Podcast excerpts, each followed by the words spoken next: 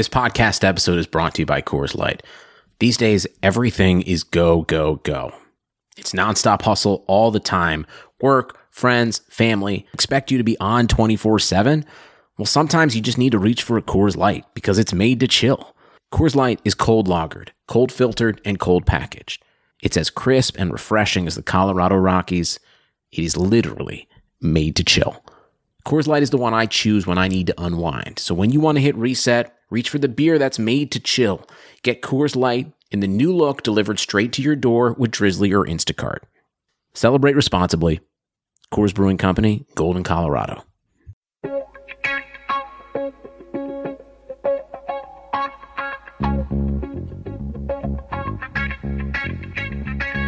Karlsson, Karlsson, världens bästa Karlsson. Karlsson, Karlsson, hoj här kommer Karlsson.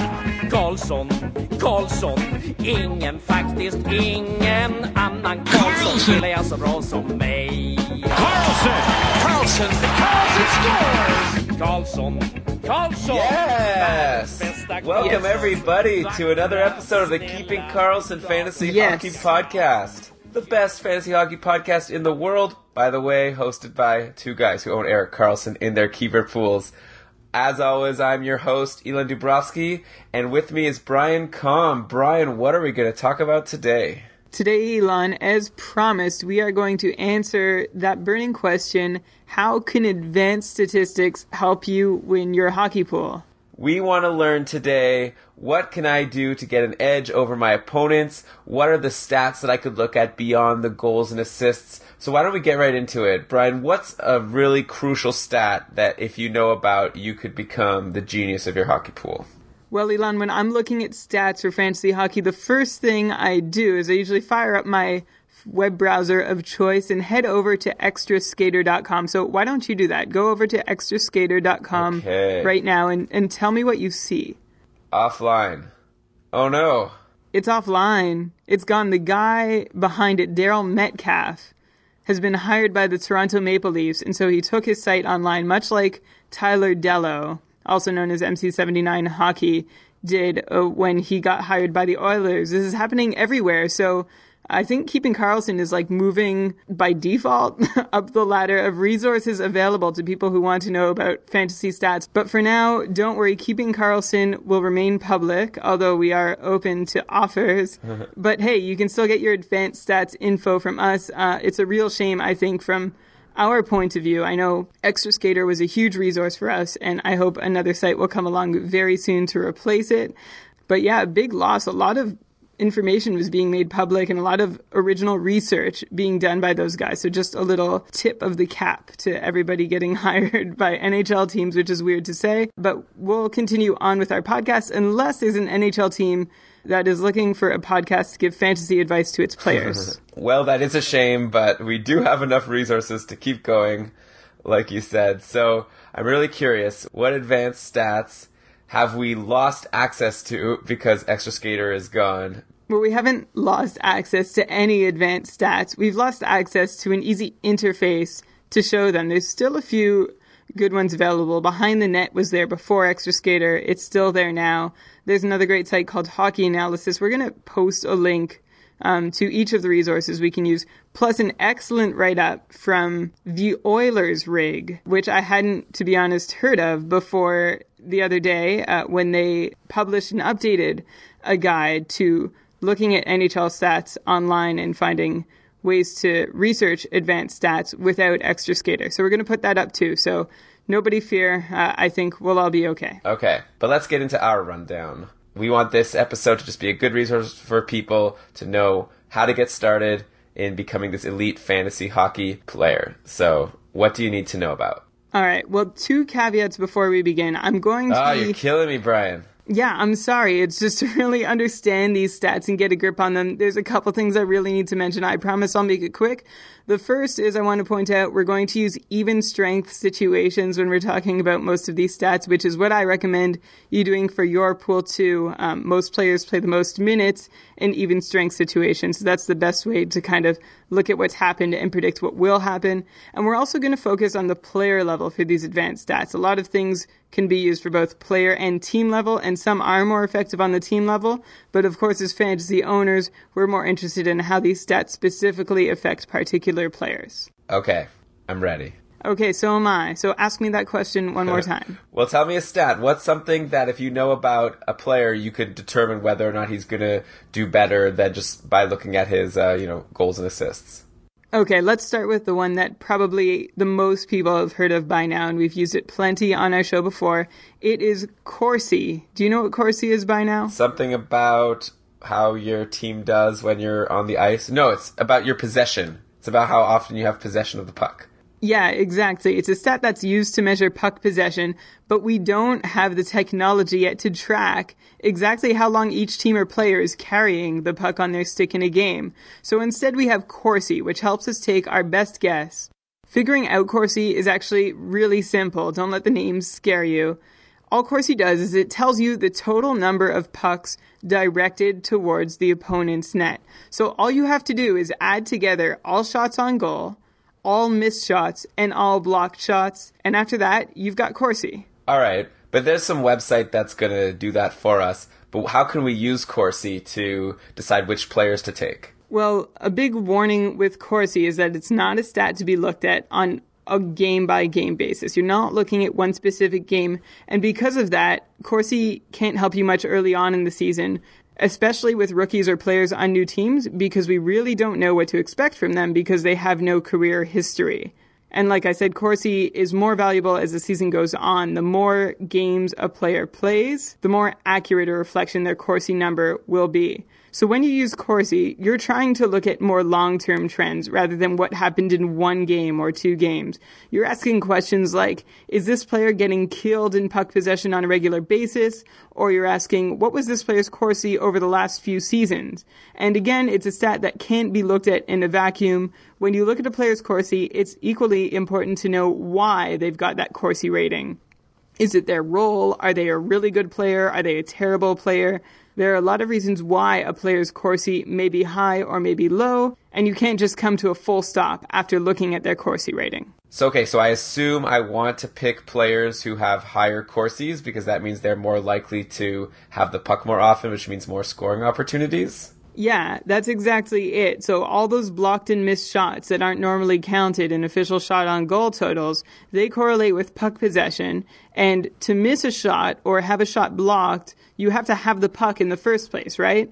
So Corsi helps to tell us which team or player has the puck on their stick the most. And here's what you want to know. Lo and behold, the team that has the puck on their stick the most tends to be the team that wins the hockey game. So in the case of a player, a player who has the puck on their stick or is shooting, more often they are being shot against, is going to have more opportunities to score a goal. All right, so in that case, how can I use Corsi in my roster decisions? Well, I think what I'd say is don't be hasty. So you want to see an on Extra Skater was expressed as a percentage. On Hockey Analysis, it's expressed as more of a, a plus minus or per 60 minute sort of stat. But essentially, you want somebody with a high Corsi. A high Corsi is a good thing. Now, there are a lot of reasons why a player might have a high or low Corsi, but I suppose as a fantasy owner, we don't really care that much. We just want to see that they do have good possession numbers with a large sample size. A player that's played three games with a high Corsi number, say 65%, is not better, in my opinion, than someone who's played 25 games and has a Corsi number of 52%. So in that case, like what is considered to be a good Corsi score? Well, 52% indicates like a decent sort of player. I mean, it, it's all relative to your team, and there's actually another stat to help you with that called relative Corsi. But let's put that on the back burner for a minute. And because Extra Skaters no longer online, and there's a reason we mentioned this at the top of the show, that was really the, the best way to view Corsi as percentages. So if you go over to behindthenet.ca, Corsi is expressed as a stat per 60 minutes. So how many Corsi events, so that's a goal, a shot on goal, a missed shot on goal, or a blocked shot, happen while a player is on the ice. So we're looking at plus one when it happens for that player and minus one when it happens against that player. And the league leaders, and this is way off the charts, you know, you have Anze Kopitar, Patrice Bergeron, Jonathan Toews, Brad Marchand, Joe Thornton, they're all in the 20 to 25 range. That's pretty high. Uh, if you go down lower, I think you're looking at about maybe 10 or 11. If you've got a, a differential of plus 10 or plus 11 Corsi, you're looking really good, as expressed as a rate per 60 minutes. So I'm looking, Sidney Crosby had 7.7 last season, and he was the Art Ross winner, probably the most viable forward in fantasy hockey. Is it odd that he had a less than 10 score? Well, Elon, I'm kind of going to dodge your question. I'll give you a partial answer and mention that Crosby, yeah, his, his rate is still good. Anything above two, three, four is pretty good. And I was saying what, you know, a very good number would be. Uh, and of course, the numbers at the top, like we were talking about Bergeron, Kopitar, and Toews, are excellent. Crosby clocked in at about 66th in Corsi, and well, Sidney Crosby is the best player in the league. Why is he ranked 66th on this metric? And the reason for that is Corsi is a very context heavy stat. A player's Corsi is very influenced by the way that their team uses them.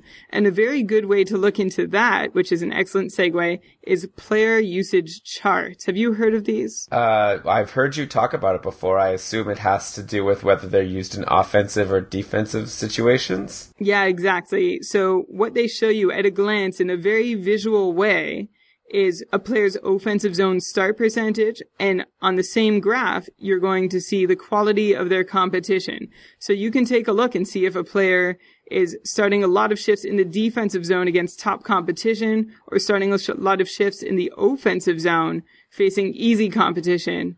And these are the sorts of things that will influence a player's Corsi number. So I think the takeaway is that you can't just look at a player's Corsi number and make a decision. You have to ask why.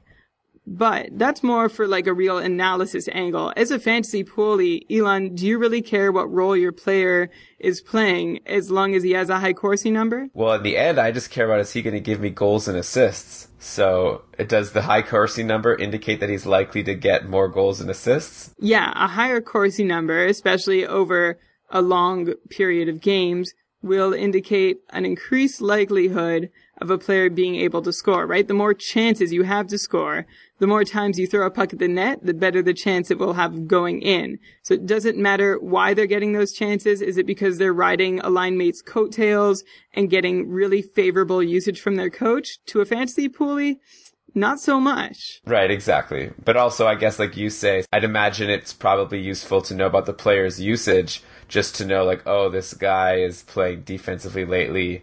Maybe I don't want him. Though if he's playing defensively and he has a high Corsi, Oh man, then what do you do? Yeah, that exactly, and that's why it's it's good to know. It can kind of indicate if a player is riding coattails or if they really are pushing and driving their own puck possession despite the odds being stacked against them.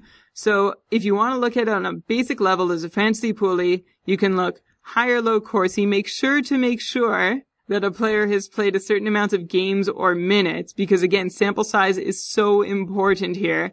If you want to take it a step further and really understand things, go ahead and take a look at a player usage chart. And you can see those in two places. One is hockeyabstract.com and the other is some kind of ninja. We're going to post links to both places in our show notes. Okay, so you're saying if you see a high Corsi, but their usage chart indicates they have a lot of offensive minutes, then maybe that Corsi isn't as valuable as a player who has high Corsi, but lower amounts of offensive minutes since they've been able to prove that they can do it even not given preferable minutes? Yeah.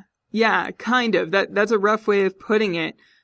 But also you have to think is the guy in the defensive situation putting up the same who's putting up the same Corsi is he going to be moved to an offensive situation if he's really succeeding there? Which would be pretty great because then that player would likely have his Corsi go up even higher. Right. But I think what I'm trying to say is it's not likely that that's going to happen. But again, if, if the numbers are similar, um, then you can move on to another metric and try and find another way to figure out which player is the right one for you or which player is doing better for your team. Okay, just one more question about Corsi before we move on.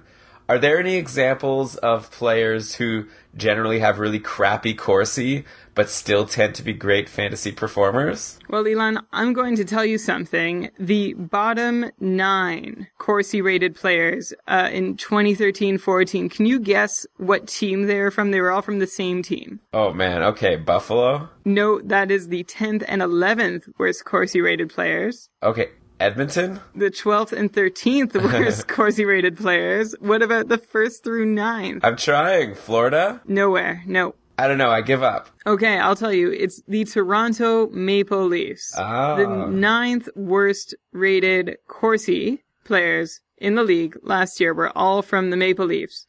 But can you think of a Maple Leaf that you would have liked to own last year? Well, I did own Phil Kessel, and that was pretty helpful for me. And Phil Kessel, out of players who played 50 games or more, ranked 235th in Corsi in the league out of 239 players. Oh wow. Okay, so something's wonky there. Well, what happened was the Leafs were just a bad team. They didn't seem to care much for puck possession or correcting things that gave them poor puck possession numbers.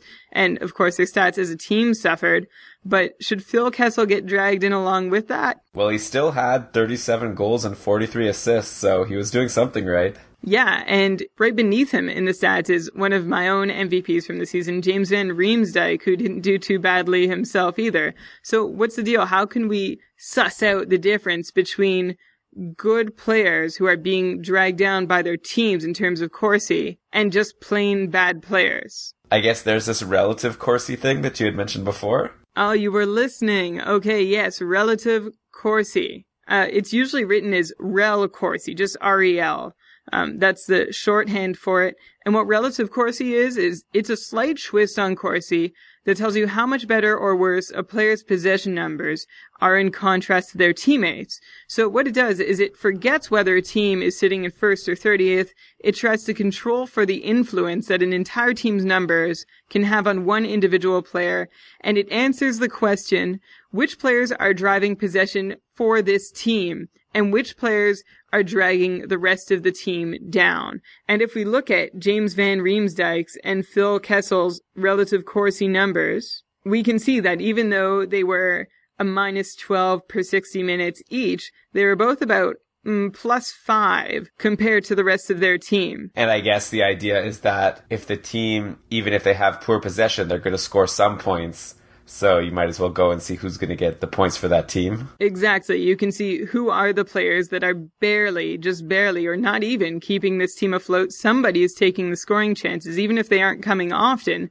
Someone is taking them. And while their whole Corsi numbers will suffer because of what the rest of their team is doing, Corsi Relative can help us figure out which players are still doing well on a bad team. All right, so this is a lot to take in here. So far, you've told us about Corsi, player usage charts, and relative Corsi. So I wonder, do we have enough information yet for you to answer the question of like, let's say if I'm just looking at available free agents, Mm-hmm. and you know, let's say I'm ranking by how many points they have so far in the season, just a basic ranking. And so I see like, you know, the top 10 players, some of them have high Corsi, some of them have lower Corsi. Then I guess for the ones who have low Corsi, I should see what their Corsi relative is and adjust based on that. Yeah, and sometimes even the ones who have high Corsi, like for example, drafting and owning players from the top teams is a really popular fantasy strategy, but maybe the rest of the team is pulling them up and they're actually dragging down their team's success. Okay, which is maybe okay for you in the short term, but in the long term, that player, if they were to be moved to a different line or traded to a different team, all of a sudden their value would plummet. Absolutely. And Chris Stewart is a great example of that happening last year. He was a possession drain on the Blues, but nobody really noticed because things were going well for the team and for him. He was seeing some pretty favorable percentages. And then he was traded and, well, he didn't have anyone to hide behind anymore. Okay, so we're starting to build up a bit of a toolbox of, of handy stats here. We've already talked about the two types of Corsis.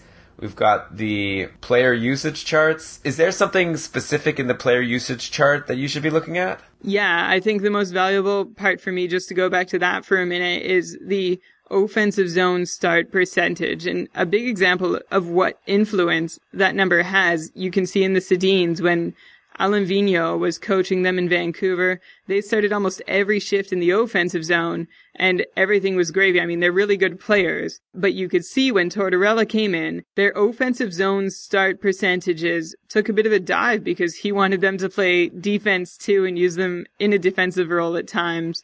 And you saw it happen last year. Their their fantasy numbers were really hurt. Well, yeah, last year definitely wasn't the best year to own a Sedin. Henrik Sedin had 50 points, which is definitely less than his 80, 90 points that you were used to. Yeah, and Daniel had 47 points in 73 games. He had 40 points in 47 games the year before.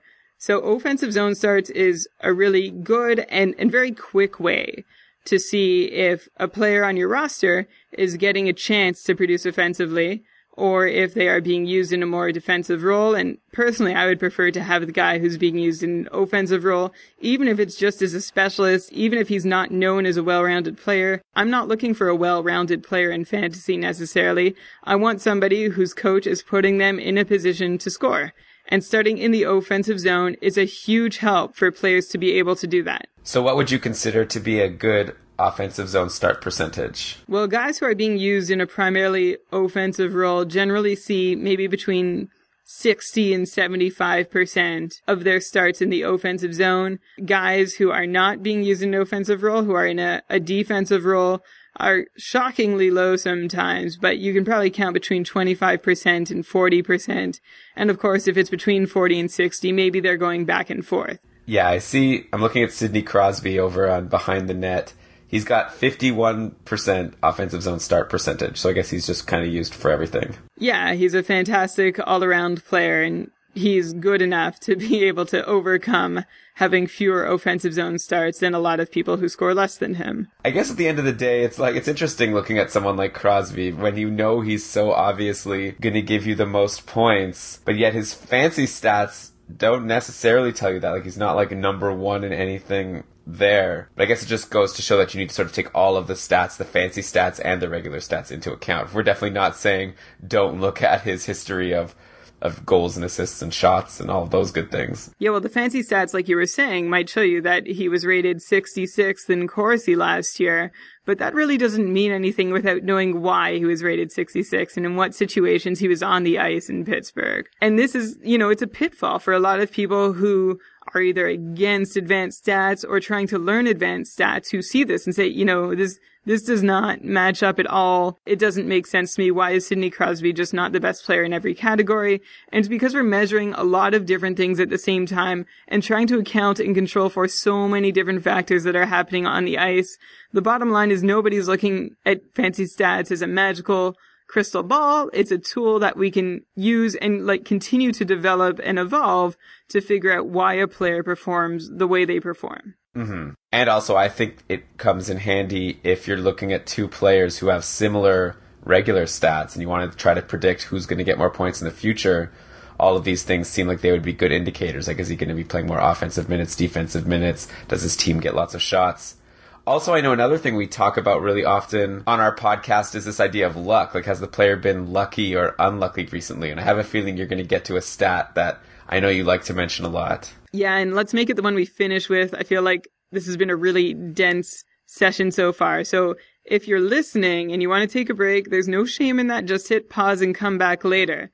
Okay, here we go. The last stat that we're going to talk about is PDO. Do you know what that stands for, Elon? I believe you've said previously that it doesn't stand for anything. Yeah, it's best to just forget what PDO stands for. Just accept it as a meaningless acronym or even like spell it out as a word in your name, PDO. It helps a lot. Okay. And that's about luck, right? Yeah, and it's a great stat for fantasy owners to keep in mind because what it boils down to is an attempt to answer the question, is this player good or just lucky? Or is this player bad or just snake bitten? It's the advanced stats way of confirming whether a player is snake bitten or getting great puck luck, or maybe they're just playing right to their expectations. So PDO is going to help us figure out if a player is playing over their head or, or what's the opposite of over their head? Um, under their knees? Yeah. Okay. Let's go. Let's go with that. So do you see how this could be useful in a fantasy pool? Yeah, actually, this is the stat that I started using last year after talking to you for these podcasts. I found it really handy just because, like, again, you're comparing two players or you're looking at one player who has stats. You're like, how is he having such great stats? Is he going to be able to keep it up? And like you're saying, it's really useful to know are his numbers sustainable or is it just luck?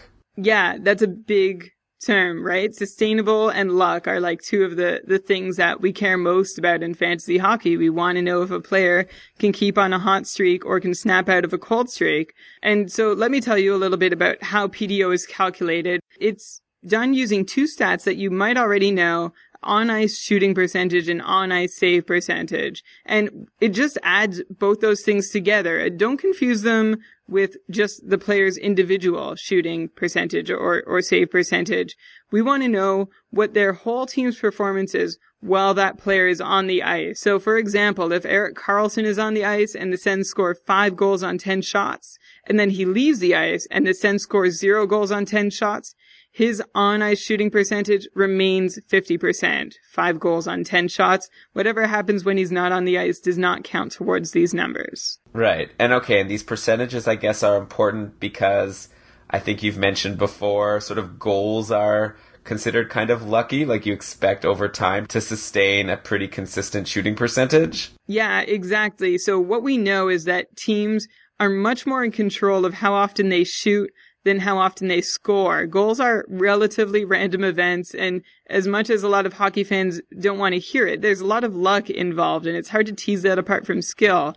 And what shots do, it's just kind of taking it back to what we did with Corsi. It gives us a greater sample size. So we have a greater body of data on which we can make a prediction. So players whose teams shoot more with them on the ice should technically have a better chance of scoring. But it doesn't always work out that way. And we know that fairly well, especially when you're looking at a player's stats game by game, you know, when you're in a tight matchup and, and you need those points. You know, a player on the ice for a ton of shot attempts might not see one get past the keeper and a player on ice for a much smaller amount might score a whole bunch of goals in the same time frame. And what we do know is that in both cases, both with the player getting no luck and with the player getting a lot of luck, we can count on those percentages to progress or regress to the mean over the course of more games or if you're looking at career seasons. So what we're looking at is in terms of on ice save percentage, you're thinking a player usually should get, it varies from season to season, but say 912 to 915. And for on ice shooting percentage, it's typical for a player to see about 7 to 9% of their team's shots go in while they're on the ice. All right, so all of that being said, then what is considered to be a high PDO or a low PDO? Okay, so what we do is we take both these numbers and we add them together. And if one of them is higher than it should be, it pushes the PDO up. So let me first tell you that the baseline for PDO, depending on the website you use, is 100 or 1000. And for simplicity's sake, we're going to use 100. Okay? Sure. All right. So both percentages are supposed to add up to 100 when everything is going as expected, when a player is seeing what should be interpreted as an acceptable amount of luck or bad luck. When everything is just going average the way we expect them to, 100 should be the PDO. Are you still with me? For sure. Okay.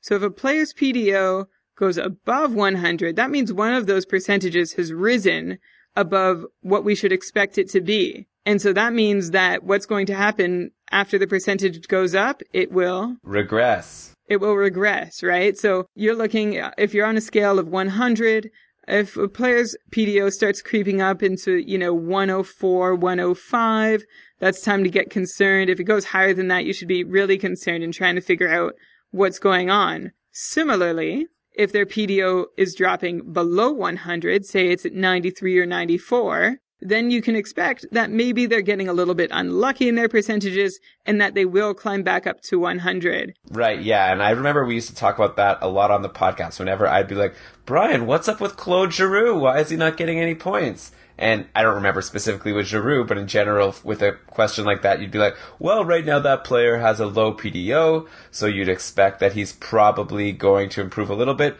Or you might say, yeah, Elon, it's really concerning, especially because their PDO indicates that they haven't really been unlucky. They're just not playing very well right now. So it's a really useful thing to know. Yeah, absolutely. And, in fantasy hockey, it's huge in terms of buy low, sell high, right? This is what we want to know. Is a player playing above their expectations and should we sell high?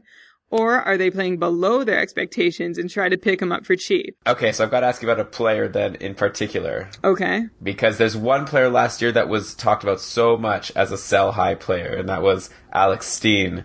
Did he have a high PDO for the majority of the, at least the early part of the season? Yeah, Alex Steen's PDO was 99, but tell me, Elon, did he keep up his scoring pace all year long? Uh, no, I guess it cooled off near the end. Right. So he was close to 100 and by the end of the year, everything had sort of evened out, which is exactly what we'd expect. If I looked back, I don't have the numbers in front of me, but if I looked back, I'd expect to have seen them rather high at the beginning of the year, but those were because of his shooting percentage. His shooting percentage was off the charts, and this is true for save percentage too. The things that happen that, that we use to calculate PDO it's possible that they do sustain an abnormally high and abnormally low. There's always exceptions. It's not guaranteed that they're going to regress to the mean. If you look back at some of the Vancouver teams with Roberto Luongo or the Boston teams with Tim Thomas, their PDO was regularly high just because of the even strength save percentage that all the players were getting from their goalies. Right. So I guess like you've sort of said about everything, you need to look at these numbers in context. So if a player has a high PDO, but he like sort of has had that same PDO throughout his career on that team, then maybe that's a better chance that he won't just regress back. And that's just sort of the baseline for that player. Right. And sorry, I think I just said even strength when I meant on ice. So I'm sorry if I confused anyone. PDO, we're making sure we're talking about on ice shooting percentage and on ice save percentage. And as a fantasy poolie, I'm more interested in the on ice shooting percentage. So if a PDO is high or low, I don't know if I'm too concerned about the on ice save percentage. If a player's looking lousy and plus minus is a stat, then well, maybe I do care about their sa- their on ice save percentage, but otherwise I really just want to know about the on ice shooting percentage part of the equation because much like a player's own shooting percentage, that should regress to the mean and I'm not going to count on any ridiculously high percentages to get me through a tough fantasy year. Right, yeah, and I know you always talk about, so this is another, I don't know if this is considered a fancy stat, but you always seem to mention when we're analyzing a player, you know, you say, what's his career shooting percentage? And then you look at what his shooting percentage has been so far this year, and that's a great indication of if he's playing above or below his head. Yeah, that takes us back to Alex Steen, who finished the year with a shooting percentage of 9.65%, which I think was a lot closer to his career totals than I believe, and I could be wrong, but I feel like he was up at like 16, 17, maybe even 20% earlier on in the season. But my case that I love to refer to, which was a running joke during the early days of our podcast, was Alex Chiasson, who everyone got really excited about when he was scoring, you know, like at a 50% shooting rate over 30 shots or not even, maybe 20 shots. And everyone thought he just had natural talent and was so skilled. But of course, he regressed and is now just like every other NHLer who scores on roughly, you know, say, depends on the player, but we're looking at uh, between 8 to 10% for an average player, maybe 12% for an above average player. Uh, and of course, there are exceptions, higher and lower for really great or really terrible players. Okay, man, this has been a lot. So maybe before we sign off, can you just sort of give a recap in terms of maybe just what you do as uh, last year's winner of your hockey pool when you're looking at players and deciding who to take and who to drop? Can you just give us the rundown of sort of how you use these stats sort of all together? Sure. So I look at their Corsi. I see if it's high or low. And then I find out why, if I'm curious, if it doesn't match what I know after watching hockey or what I know about hockey. I check the player usage chart and see who they're playing against and in what zone they're starting their shifts. After that, I'll also take a look at their relative Corsi to see if they are playing better or worse than their teammates in terms of puck possession. And then I'll also have a look at their PDO to see if their percentages should be expected to go up or down or stay the same and especially pay particular attention to their on ice shooting percentage, which should be uh, between 7 and 9%. And if it's higher than that, then I'm worried about them. If it's lower than that, then I'm hopeful. If it's the same, well, that's great. I kind of know what to expect from this player.